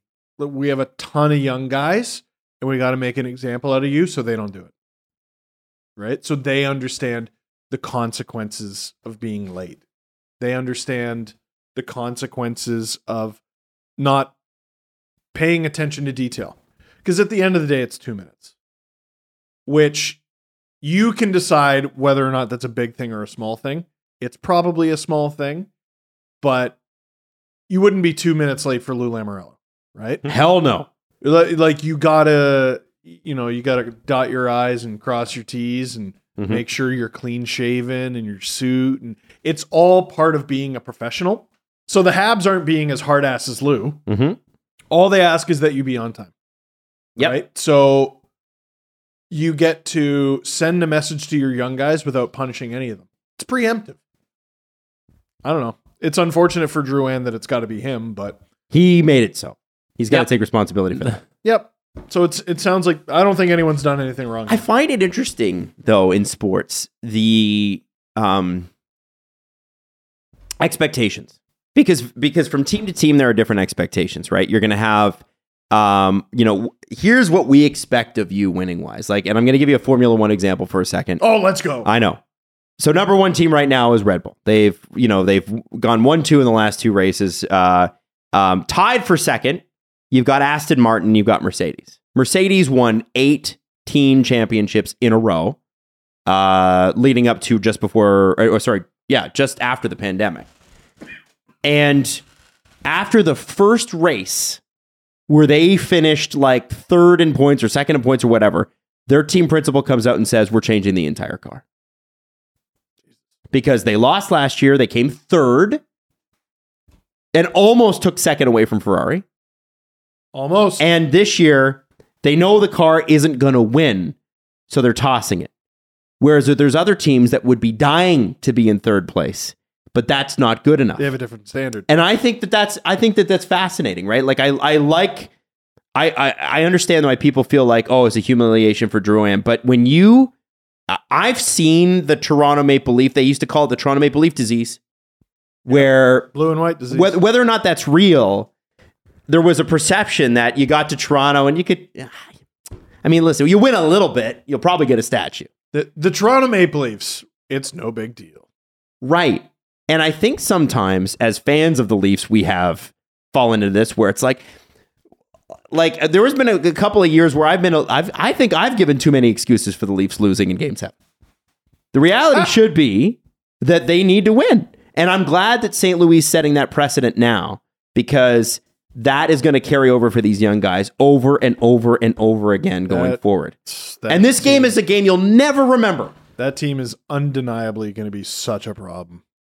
They got it. They got it all. It's coming. They have the second highest cap hit right now uh, in the wild. NHL because Wow. of Carey Price and all all the all the uh, LTIR numbers uh, that they have on the books, and it's an absolute farce in the NHL. I was just looking at that. But the funniest thing with the Canadians this weekend is Yuri Slavkovsky going back to Slovakia to take his high school exams, and the picture of him uh, just sitting in class. Just, I haven't seen chilling this. So here he is. Yeah. I, I don't know if I would have posted that photo. he looks pissed. He's, he's in Slovakia taking uh, doing high school. Think he's happy? Well, I He think should be he's in the like- NHL. I love that. Well, I love that. I don't think he's happy about it, but he's probably also like, "Can you put your fucking phone away, please?" Right. Why you take a picture of me? Yeah. Yeah. Good- dude. I, you know, you know what, you, you know what I never had to do for. uh, So I never wanted to do any of my high school exams. You know what I never had to do before my high school exams? Take a transatlantic flight.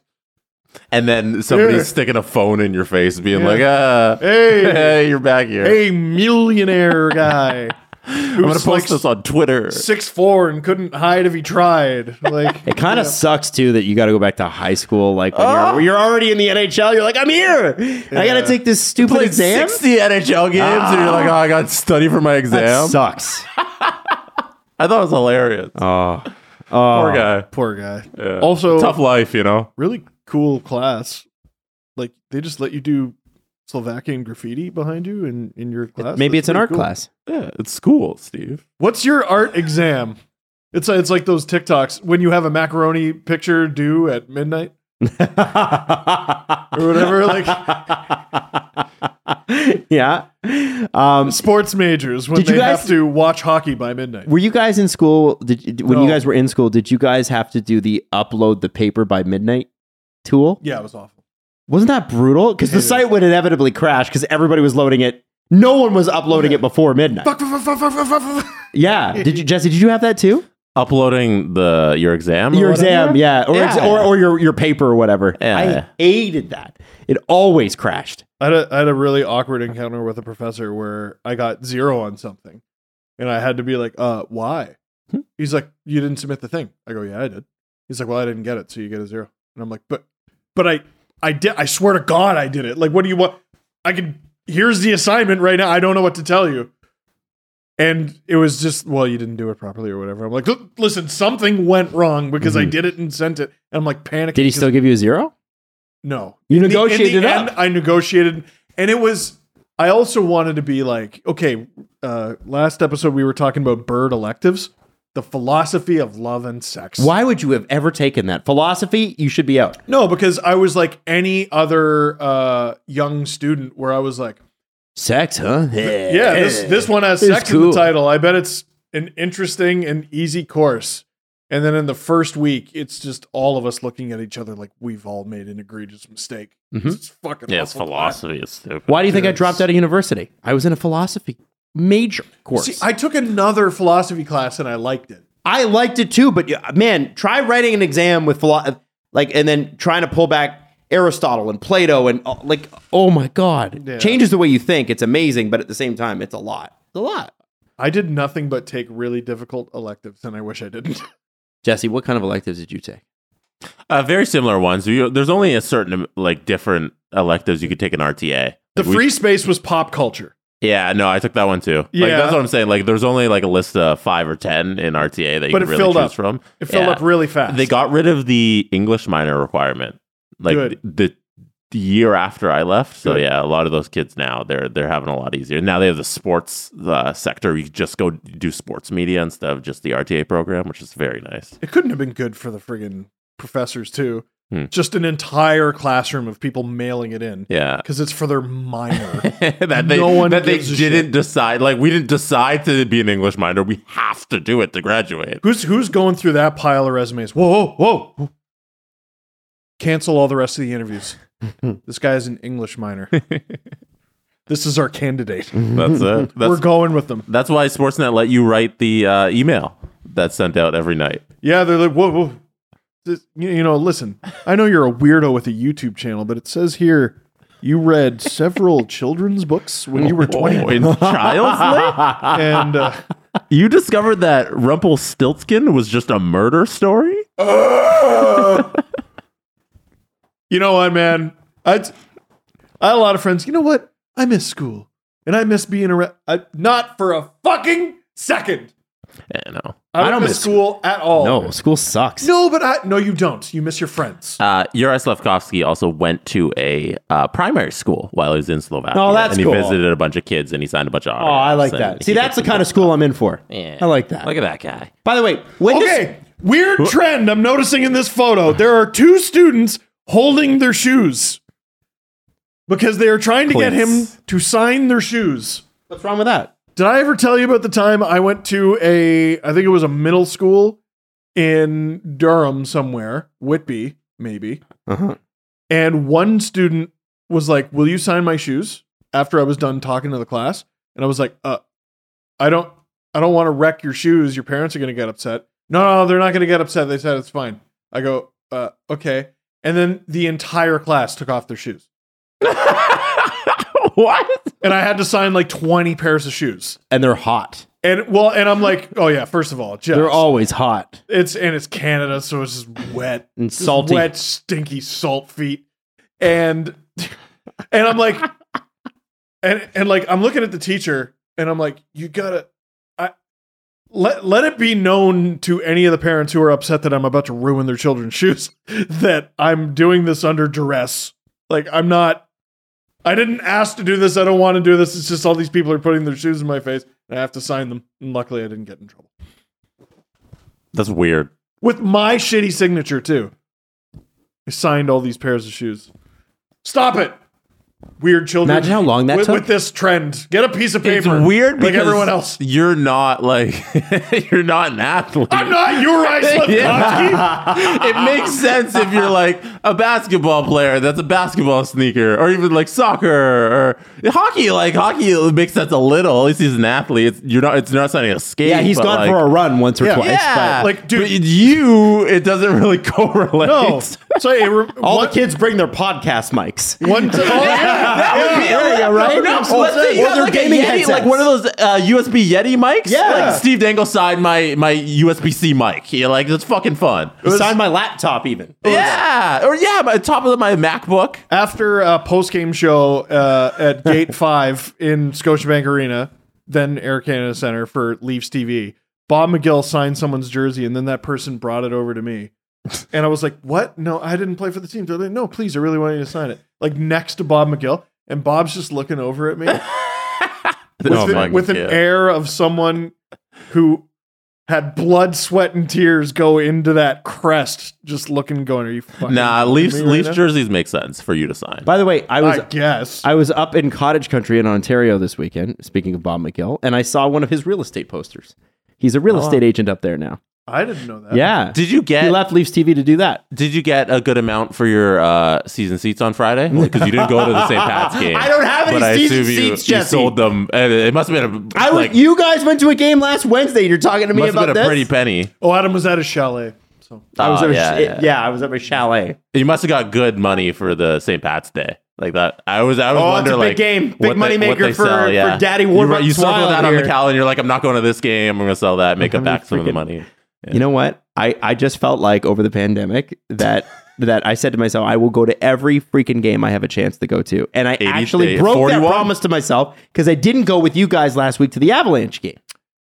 You guys went. I uh, didn't go. I didn't go. I didn't go. Oh, you didn't go No, either. no, yeah, I 'cause wasn't you were- there. We were supposed to go. No, I wasn't there. And I and I, but went. I, I said eh, anytime I get a chance to go to a Leafs game from now on, I'm going because I Yeah. never want to miss Yeah, that all opportunity. again. 41. Yeah, with my thanks, guys. tickets. Yeah. Got to go to a Avs game where they won with producer Drew. I'm sure he was insufferable. Yeah, thanks for that. Appreciate that. It was really cool. Luke Gazdick was on uh, Tim and uh, sorry Tim and Friends, and I want to play this clip because I think it's an interesting opinion in hockey. There is a there's been a debate. I remember Steve early on in this show. He looked at Jesse and I, and he's like, "How long do you think fighting will be in hockey?" And I was like, "I don't know, forever." And Jesse at that point was mute, so he didn't say anything. And that was that was if you've been along, around long enough, you remember when Jesse said nothing. that was Just- peace peace sign, Jesse. that's right. So Let's talk about Luke Yazdick from Facebook. Steve, Steve, there's a Facebook video, but it's from Tim and Friends' fa- thing. what do you think about Adam getting his videos from Facebook? All I did was grab a Facebook video. Okay, I couldn't find it on Sportsnet's Twitter or at sportsnet.ca, but I found it on. Fa- Do you think Adam's Sportsnet makes uploading things easy to Facebook find? content They to don't the make show. things easy to find. Adam found this on the page Patriot Freedom Takes. Share if you like the military. One like for one purple Yeah. heart. I don't know. the Freedom Eagle. No, Canadian flags. Yeah. guys. If, right, if- let's go, if Adam. Sportsnet put it out equally on all channels, it would have been easy to Yeah. find, but it's not. All right. Oh. No. Fuck Trudeau, SNCLavalin.org.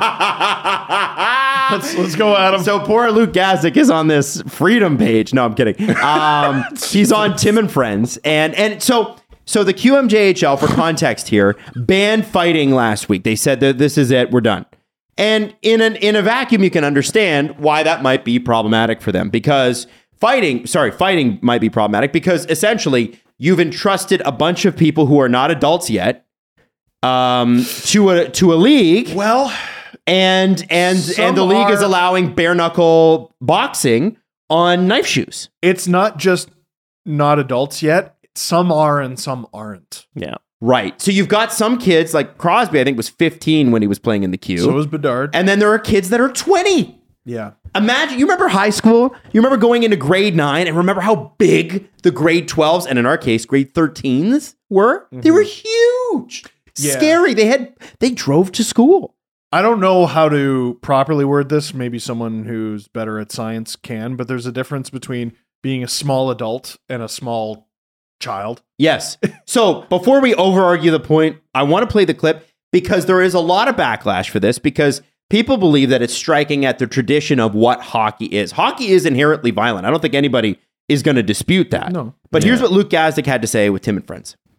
Now, I'm obviously biased because it, it's sad to think about. If I couldn't fight in junior, I would have never got drafted to the NHL. And that's just plain fact, right? And, and now you're going to have, you know, if this happens, you're going to have some kids that don't have fighting in junior that maybe go to pro hockey and all of a sudden you're exposed to this when you haven't been in junior. I, I don't like it at all. Um, it, it's, it- for, for me, it's a way of policing the game. Listen, I understand these are young kids. They're wearing visors. They're pretty fragile and, and brains are still developing and all that. But Th- there is a major need in the game for this. And yes, we can bring it down a little bit, uh, get rid of some of the stage ones, as people call it. And, and at the, at the end of the day, for me, this is, this is what I did for a living. So I, I, I truly, I truly love this part of the game. And I just, ah, I, I, I hate to see it go, especially like that. I, I know I'm not the only one. I, I think it's a bit of a joke, to be honest. And, uh, we'll, we'll see if, if other leagues follow, but like I said, like I'm not getting drafted if I didn't fight when I was that young, and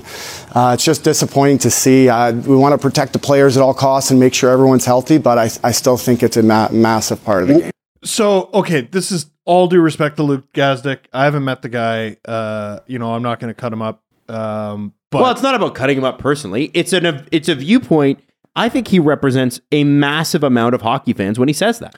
Uh, yeah, and I would like uh, y- well, I, I I tell you what, if he's trying to keep fighting in the game, he did a terrible job there, but because uh, he said yes. I know about the brains are still developing, and we're worried about this, and we're worried about that. We wanna He- keep he everybody did a- safe. he did a great job presenting all the bullet points for why fighting should be taken out, and provided none for why it should stay. I thought he made a great argument for taking out fighting. Yeah, it should stay because I wouldn't have been drafted.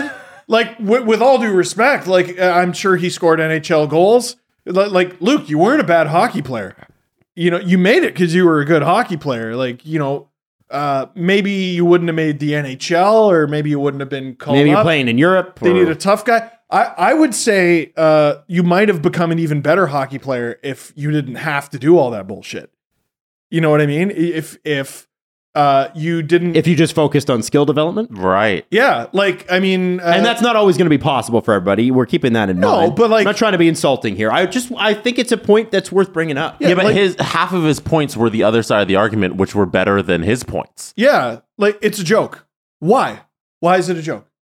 Like the the one argument that does make some sense, I don't think it's very strong, but these kids are going to get out of the QMJHL and they're going to go to pro hockey and then there's going to be fighting and they're not going to know how to do it. And there's a big problem that I have with that argument and that is university hockey. These dudes doesn't are- allow it. it doesn't allow it. These dudes are wearing cages. Mhm. Like uh, you, you know, the adjustment from the college game to the professional game. Uh, part of that adjustment is you're playing with, with probably just a visor for like the first time in your career. You know, I'm surprised we don't see more guys. I'm there's going to be it- it's going to happen soon. Somebody's going to step into the NHL with a full cage on. Oh, that's what I'm saying. It's gonna happen. What? Why doesn't? Uh, why don't guys who go straight from college to the NHL and they play those few games at the end of April? Why don't they, as a transition, go in wearing the full cage? It's what you're used to. Mhm. You know what I mean? Anyway, that's a completely different argument. We're we're getting sidetracked here, but I I think I wish he and other people would be a little bit more honest with the conversation because I think the conversation comes back to I like it. There's no real good argument for keeping fighting in hockey. And li- and listen, I am not clutching my pearls and getting up from my seat and leaving when there's a fight. I'm watching and I'm freaking out with the rest of you because I like it. Steve, can you justify it? No. I can't. No. It the, I can justify it by or maybe not justify it. I can defend myself by saying it scratches an itch in my primal brain. That that's it. Mhm. I cannot, however, even though I like watching a good hockey fight, I cannot formulate a good argument for why it should remain. So, for as long as it's here, yeah, sure. I- If there's a fight, I'm there. I'm all for it. I'm going to get up out of my seat and I'm going to love it like the rest of you. And then once it's had its day and it's gone, I'll be like, yeah, fair enough. Because Well, I- there's no good argument. I for also keeping wonder it. if if at the junior, junior levels, like Luke brings up a point about like, well, they get to the pro levels and and uh, there's fighting. Yeah. What are they going to do about that? Well, if you have enough junior levels not fighting, then eventually I think the idea would be it just disappears. Yes, so there there has to at some point you have to begin the transition. And also, you know who had their first fight as a professional hockey player? John Scott. He played university. Mm-hmm. He played university and the I think it was the Iowa Wild needed a tough guy and they're like, "Hey, do you fight?" and he's like, "No." And they're like, "Cool, well, you're 6'7 and 250, so have fun." Why not try? Yeah, why not try? And I don't think anybody's saying like, "Oh, fighting will never happen in the NHL again." No, fighting happens in all sports. Like we see fights in baseball and basketball and football. Football, like there's some violent, heinous shit that happens with dude throwing helmets and stepping on fingers and all that kind of stuff. But then there's punishment for it. Yeah. Right now in hockey, it's five minutes to get sit down and then you come back in the game. There's just going to be a punishment for fighting. You can fight if you want. It's just going to be a higher penalty, and that's Yeah. it. That's fine. I, I think the reason there's not more fighting in football, because I always wonder that, like it's a high contact sport. I, I think it fucking hurts because they don't have the big thick hockey gloves and you're punching what exactly? Yeah, and the helmets, uh, like in hockey now, everybody fights with a helmet on. You know, they don't usually take Yeah. off the, the cages anymore. And the But- visor on. So with with football, like they they have their helmets on, you're not punching that. You know, you're not you're breaking your hand if you're punching it against a football helmet. So there's a Right. Mm-hmm. little less of that, but there's a lot of shoving, and occasionally like, a couple times a year, not even a couple, more than that probably. You get fights, get guys thrown out of games. Like fights are going to happen in hockey. It's just going to be a, a suspension. I also wonder too, like Or a game. Is I don't. uh, Not everything that you like can be justified. So it's It's I think I think it's fully within the realm of possibility to say, yeah, I like a good fight, and I can't justify it. I think it's I- okay. I- I think, like- that. I like race car driving. It's bad for the environment. Tough to justify, but I love it. I think it's okay that it's here, and it's okay that it'll go away. Okay. Is that is that sitting on the fence? Yeah, maybe. I mean, Like maybe that is even again. I can't justify the fact that it's here, other than it's always been here. Right. Um, I think Jesse's point too about there's a, there's fights in every sport. Yeah, that's the problem too with hockey sometimes. Like there there hockey is a very it can be a very insular sport. Hockey fans are hockey fans, and they will tell you they're hockey fans. And I can't tell you how many hockey fans are like, I don't even fucking watch any other sports. And I don't understand that. I freaking love. I love sports. I love competition. I love. I, I love the. I love the drama. I'm in it for the drama. That's what I'm here for. It's why I brought up the Flyers. Holy shit! What what a reality show they are. people can be like that about music. Yeah, they can. I only like rock. Yeah. I only like rock. This kind of rock from this era, from this age to this age. Um, uh, I think if you look at other sports, you look at. Uh, I mean, God, they did a whole thing on the Ron Artest thing, right? The uh, Oh my god! Malice at the Palace. Malice in the Palace, uh, which admittedly wasn't great. I was expecting more. I thought that that was not the best performance. Just as an aside, um, I could have listened to Jermaine O'Neal the whole time. I, di- I didn't think he was in there enough. he was fascinating. Um, but like, I, I just feel like yeah, Jess. The, the point about the the penalties would just be higher is, is a re- is a really good one. And then and and from the business perspective, like look at it like these guys would look at it. Look at it like the executives look at it. Purely capitalistic. Do you or do you not want to have to deal with the insurance claims that come from a career fighting? Do you think the NHL wants another class action lawsuit? And my answer to that would be absolutely not. They would avoid they would prefer to avoid paying the lawyers' fees and then the inevitable payments that they're going to have to make to the players afterwards. So that's why it's going. And like again, we're going with the well, they won't won't be prepared for when they get to the NHL. Mm-hmm. Um, again, it's this, it's its own league. The QMJHL is not junior. The majority of the players in that league will not play in the NHL, That's also true. and I don't know what percentage of the players will even play pro anywhere.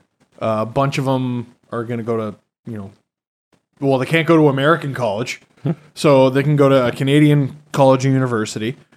They're ineligible to You play. can't go in an American college? You can, but you're not eligible to play hockey there. Yep.